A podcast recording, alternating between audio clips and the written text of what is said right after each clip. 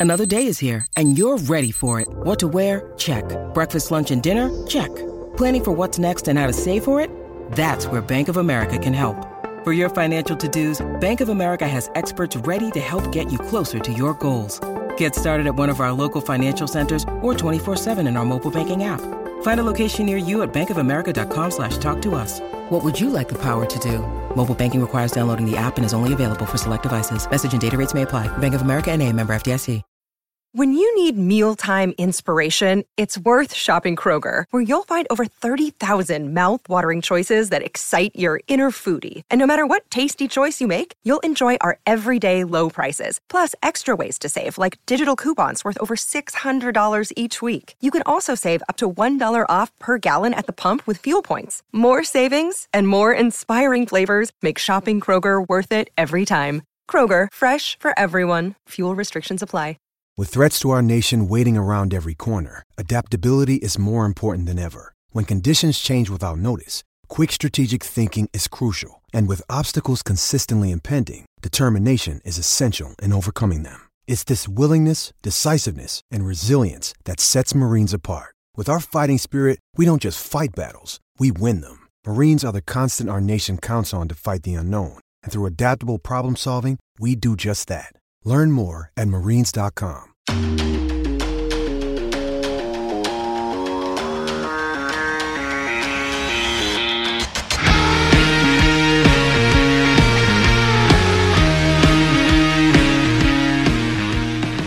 Here we are again for another episode of the call sheet.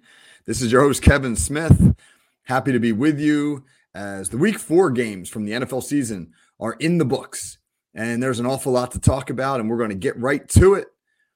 Quick introduction I'm your host, uh, podcaster here at the Fans First Sports Network, writer for the Steel Curtain Network, podcast contributor there as well, high school teacher and football coach in Ocean City, New Jersey. Been doing that for 30 years. I can't believe it's been 30 years.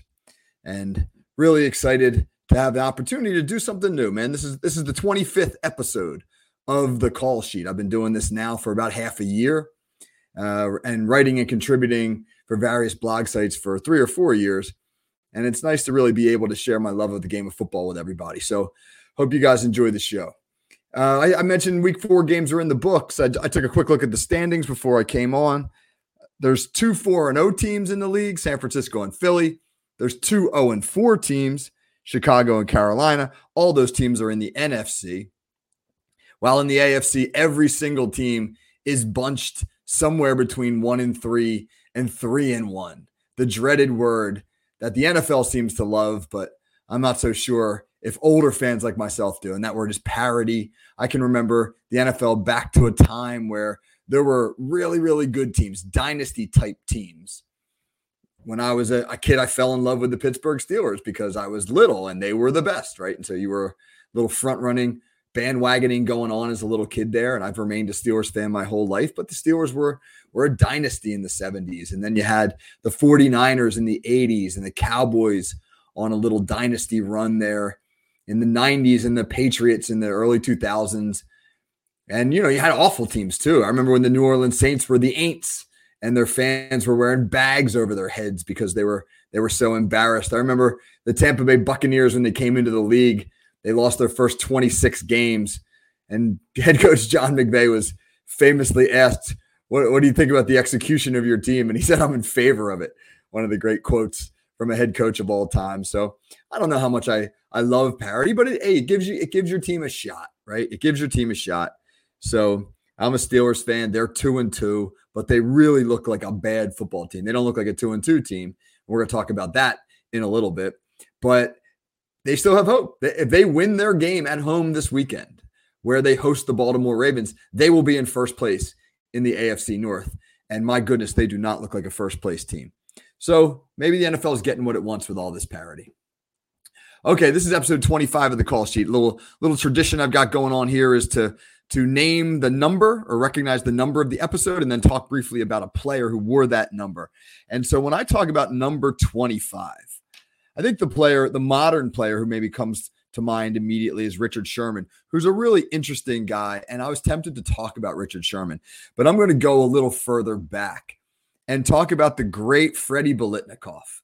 Now, for for younger fans, you may not know that name, or maybe if you do know it, it may be because of an attachment to an award, the Fred Biletnikoff Award, which is given annually to the nation's best college wide receiver, and it's named after Fred Biletnikoff, who was a remarkable wide receiver for the then Oakland Raiders in the 1960s and 70s.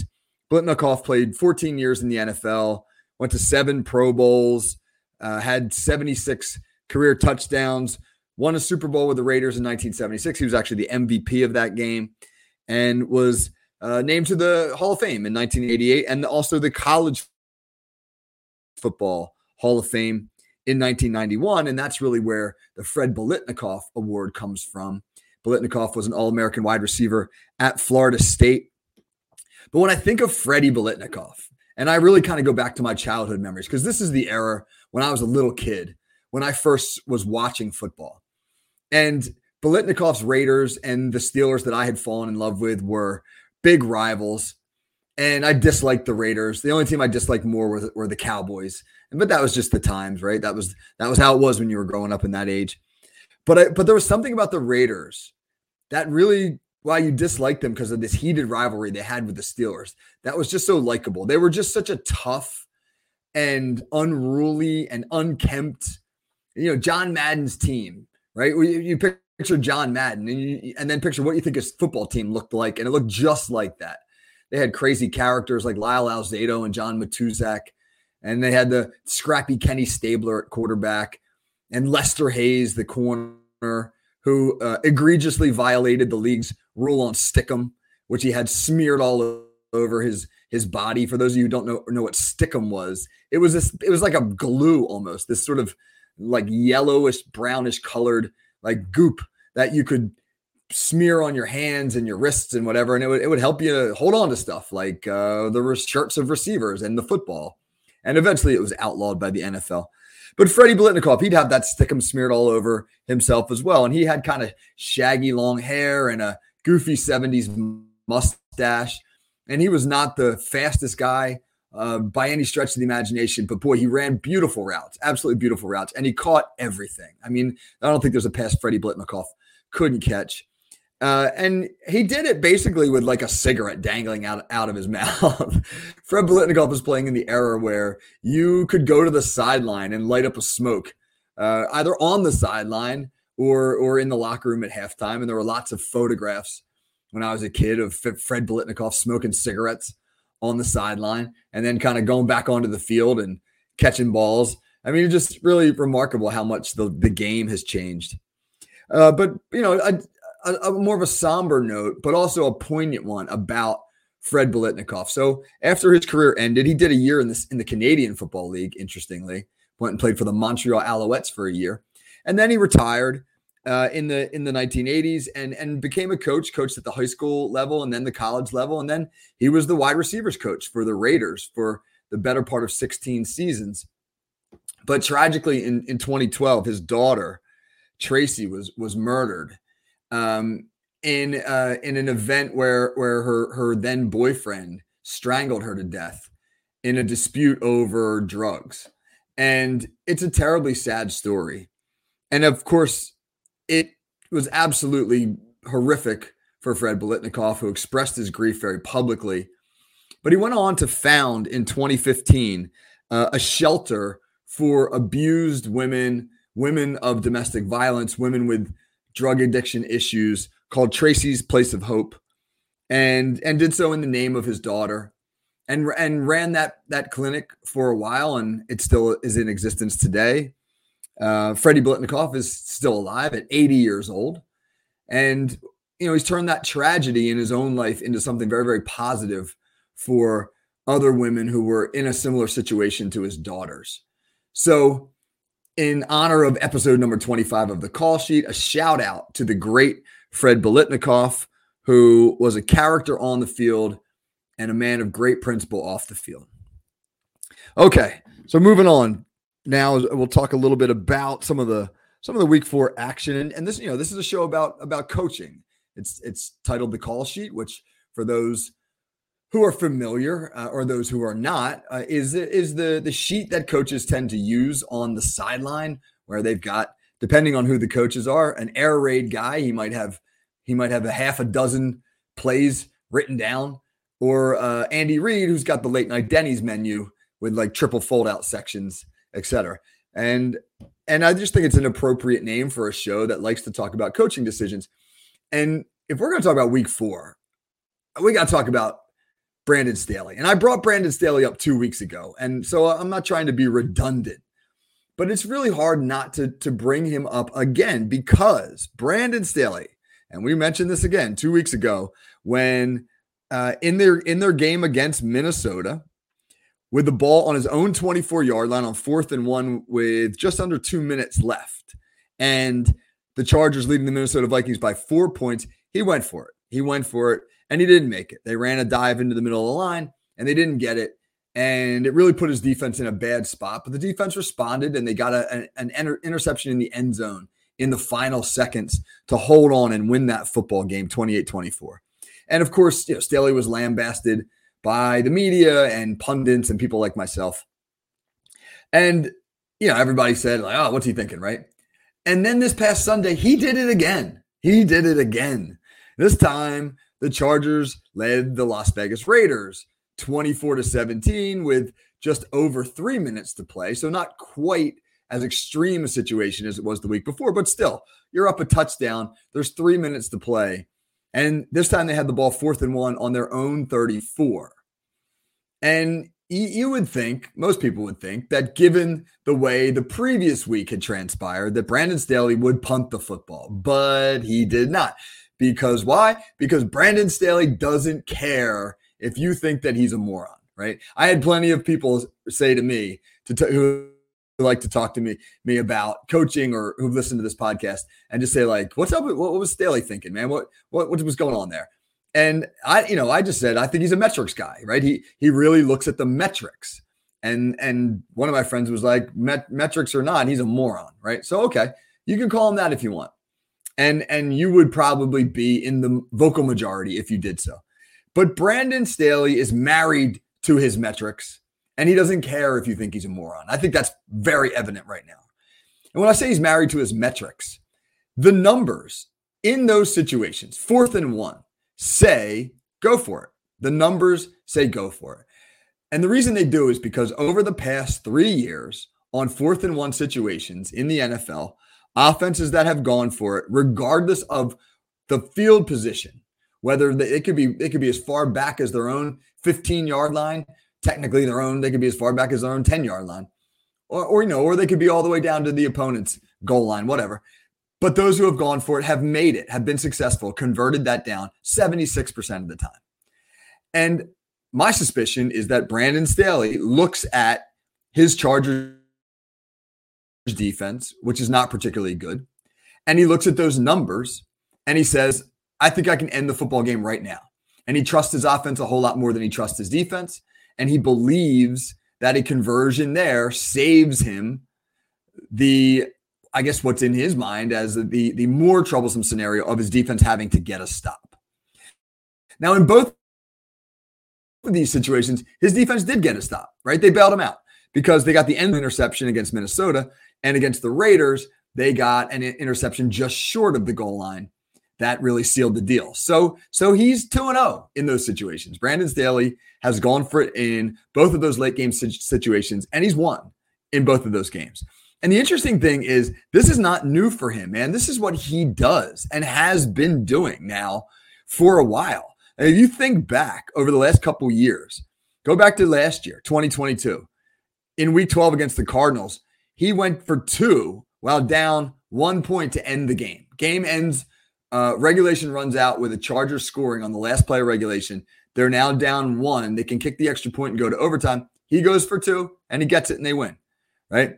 In week five against the Browns, end of the game, late in the game, he goes for it from his own 45 up just two. In week four against the Texans, he goes for it again from his own 45, midway through the fourth quarter, up three you can go back to 2021. There's several examples of it. In, in week five of 2021, he, he went for it four different times on fourth down. In week nine against the Eagles, he went for it on fourth down while tied in the fourth quarter. He did this, a similar thing against the Steelers that year. I mean, there's about 10 examples where Brandon Staley has made the decision to go for it in these situations. And guess what? In every single one of those games, the Chargers have won. And I'm not defending him. I'm not defending him because I don't agree with the calls. I mean, I'm, if I'm talking personally, I'm punting the ball in that situation because I don't think that it's a smart coaching decision to put your defense in a situation where they have to bail you out from the 24 yard line. All right, if we're out at midfield, I get it. If we're out at midfield and I and, and I feel as though the defense in 90 seconds can hold up having to defend half the football field. That's a different conversation. But deep in our own territory, no, that's not something that I'd be willing to do. And I don't think that that's something that most coaches would be willing to do. We would play the traditional card, so to speak. And you know why it's traditional? Because it works. You know, tra- people traditions get preserved because they're successful. So I would not go there. But Brandon Staley has.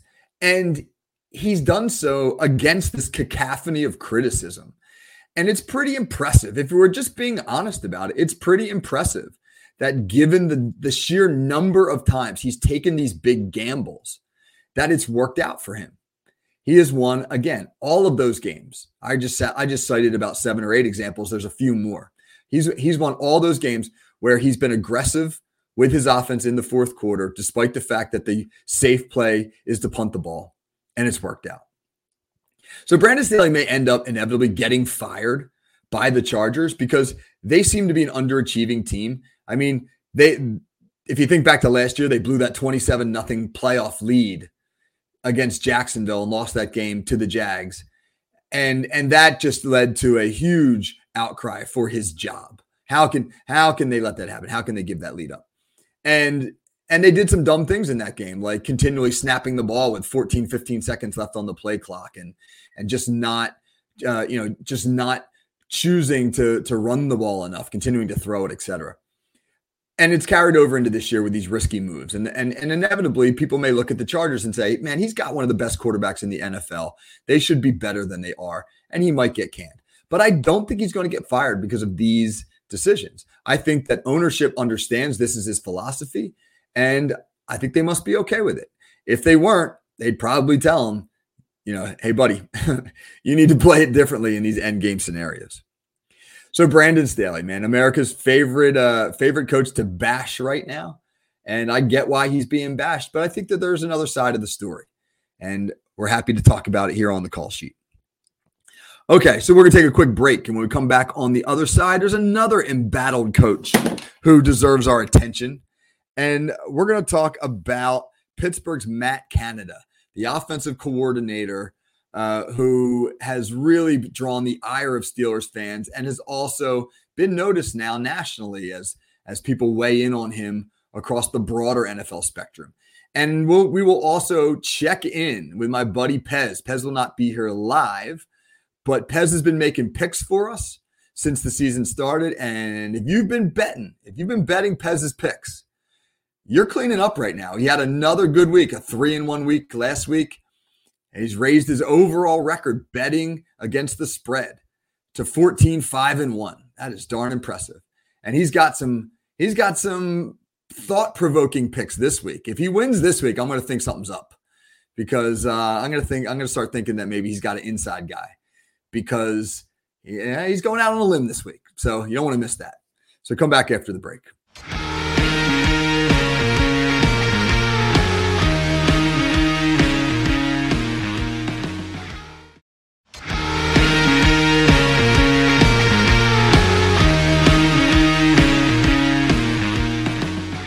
Welcome back to the call sheet. Kevin Smith with you, talking about some of the week four action and looking ahead to week five here in the second segment of the show. And you know, we, we were called before the break, we were talking about coaching decisions and specifically some of the decisions being made by Brandon Staley with the Los Angeles Chargers. And now, as we're past the quarter point of the NFL season, you begin to talk, think about think a little bit about change. What teams need to make changes, what teams might make some changes, whether it's personnel, talking about what quarterbacks might get benched. That's always a popular topic. But it, you also get to the time of year where it's now within the realm of possibility that coaches could get fired. And amongst head coaches, the, the name that's starting to come up a little bit is Matt Eberflus in, in Chicago. The Bears are 0 4. They lost another game this past week where they had a lead, gave up a big second half comeback. They've now lost, I believe it's 15 games in a row, 14 or 15. Interestingly, they, they have not won a game since they traded for wide receiver Chase Claypool of the Pittsburgh Steelers, gave away what turned out to be the, the first pick in the second round of the draft. The Steelers selected corner Joey Porter Jr. with that pick, and Claypool went to the Bears. And Chase Claypool has uh, not only never won a game in Chicago, or and the Bears have not won with Claypool, but he's now been temporarily removed from the team. That situation is deteriorating fast, and you have to you have to ask: Will Matt Eberflus survive not simply the entire season? Will he, will he survive the first half of the season? And that'll be interesting to watch. But the team we just mentioned, the one that the Bears were engaged in that trade for Claypool with the Pittsburgh Steelers, they've got their own sort of clock ticking on one of their coaches. And no, it's it's not head coach Mike Tomlin, who is now in his 16th season in Pittsburgh.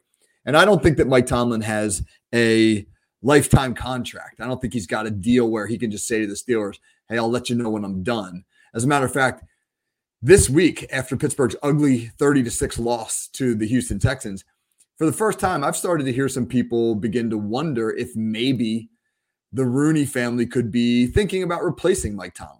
And that's probably not going to happen anytime this season, but you never know, right? You never know. The Steelers are, are in some trouble right now. They looked they looked awful on Sunday. But the real attention is on their offensive coordinator, Matt Canada. And, and that's an interesting discussion that we'll have briefly as we talk about team culture and, and how certain teams choose to do business. As most people know, the Pittsburgh Steelers don't fire their head coaches. Right? I'm 53 years old, and in my time here on earth, the Pittsburgh Steelers have had three head coaches. Three head coaches Chuck Noll, Bill Cowher, and Mike Tomlin. That's it. Three head coaches since 1970. I mean, there's there are franchises that have had more than three head coaches this decade, and we're only in three years into the decade. I couldn't even begin to tell you how many head coaches the Cleveland Browns, for example, have had over the past 10 to 12 years, or or in the Mike Tomlin era, which is now in year 16. The Steelers, they really value stability and they believe that you kind of push through the tough times and that continuity is more important than quick changes. And they also believe that when you hire a coach, not a head coach, but but a coordinator or or even a position coach, that you don't you don't fire that guy midseason. You you don't in essence pay that person to not coach for you. The Steelers are renowned for moving on from coaches after their contracts expire as opposed to firing them.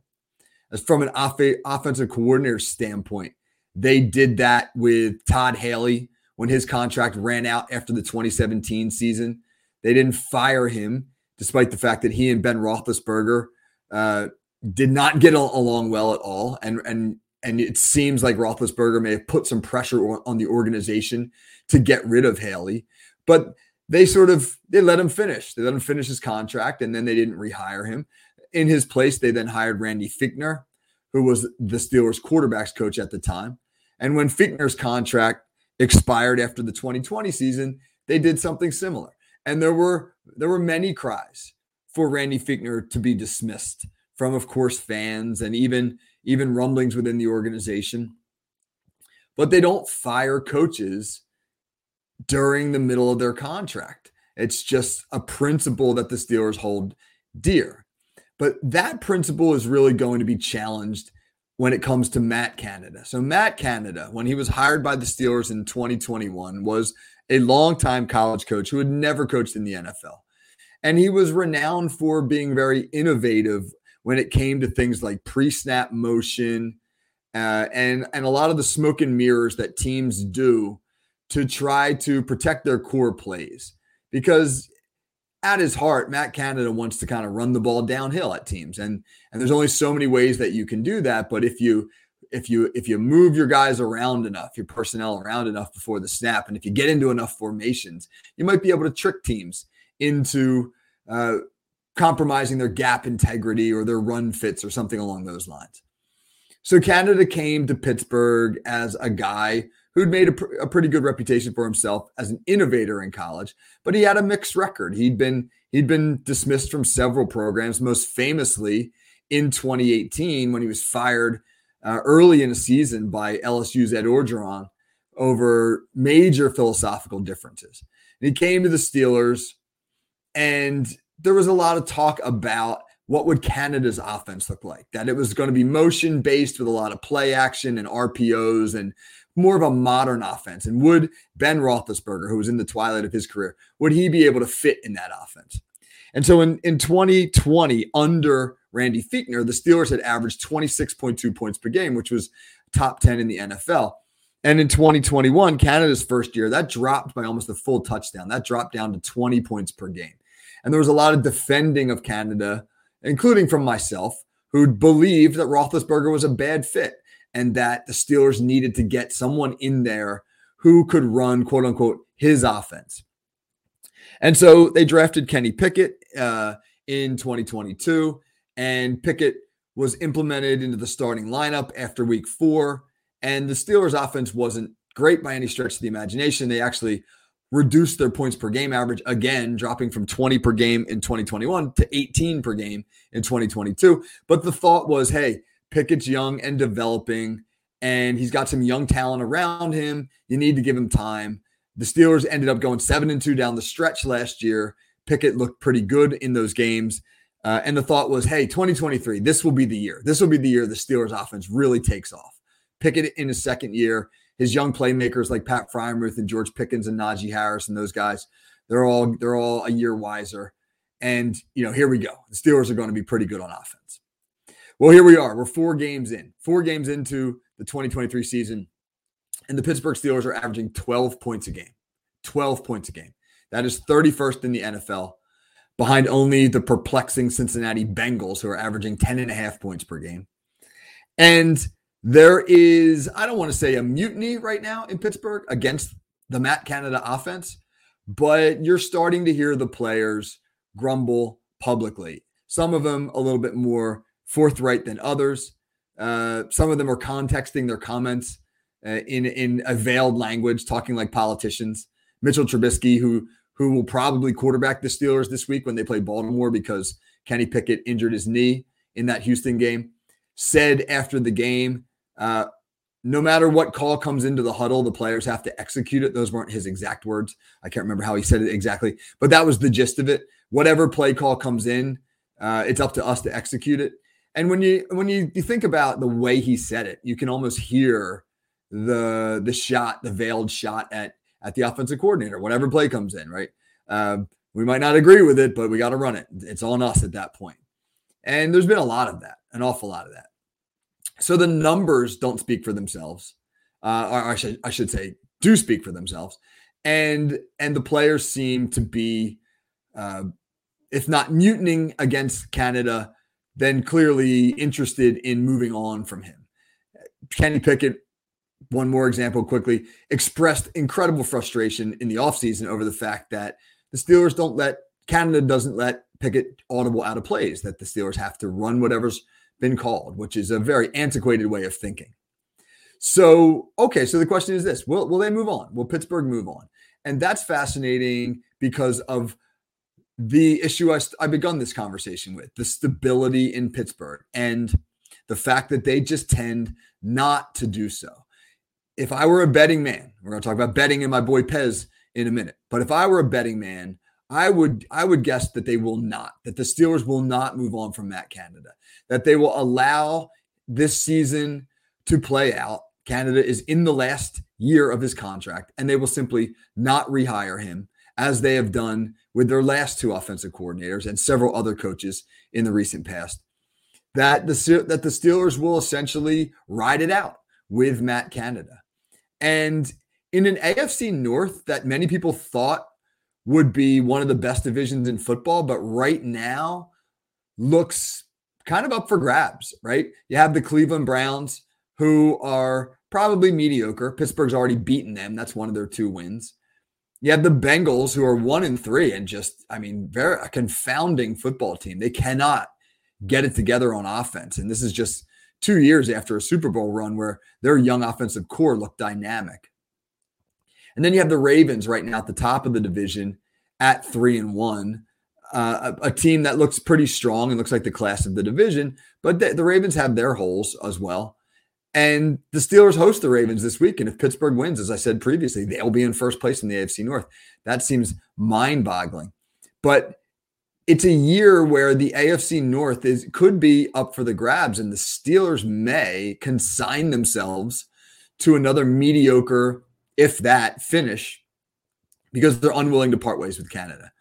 And so, while I'm a big believer in tradition and a big supporter in the way that the Steelers do business, the argument for keeping Canada is becoming tougher and tougher. And the Steelers may have to confront some uncomfortable realities about themselves and their process. And if they're if they want to win, if they want to win football games, they may just have to, for the sake of a fresh start, of a clearing of the air, of of essentially saying to the players that we hear you, they may have to move on. And I don't think it will happen, but they may have to. And it'll be very interesting to see. Will it be Matt Canada or Matt Eberflus? Which of the Matts will be shown the door first.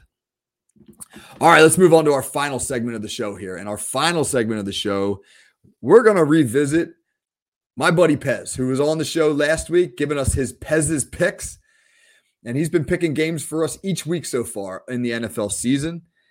And he was 11 and 4, 11 4 and 1 actually heading into this past week. And he went 4 and 1 in the five games he picked for us on the show last week, picking games against the spread to run his record now. I'm sorry, he went three and one to run his record now to 14 5 and 1. He he wants me to tell everybody that he really went 4 and 1 because he he predicted on the show last week that Europe would defeat the United States in the Ryder Cup in golf, which they did, but sorry Pez, in good faith man, I can't give you credit for that on an NFL show. So 14 5 and 1. Just for some perspective, I was looking at some of the national guys, right? CBS CBS Sports has their spread guy uh, picking games. He's around 500.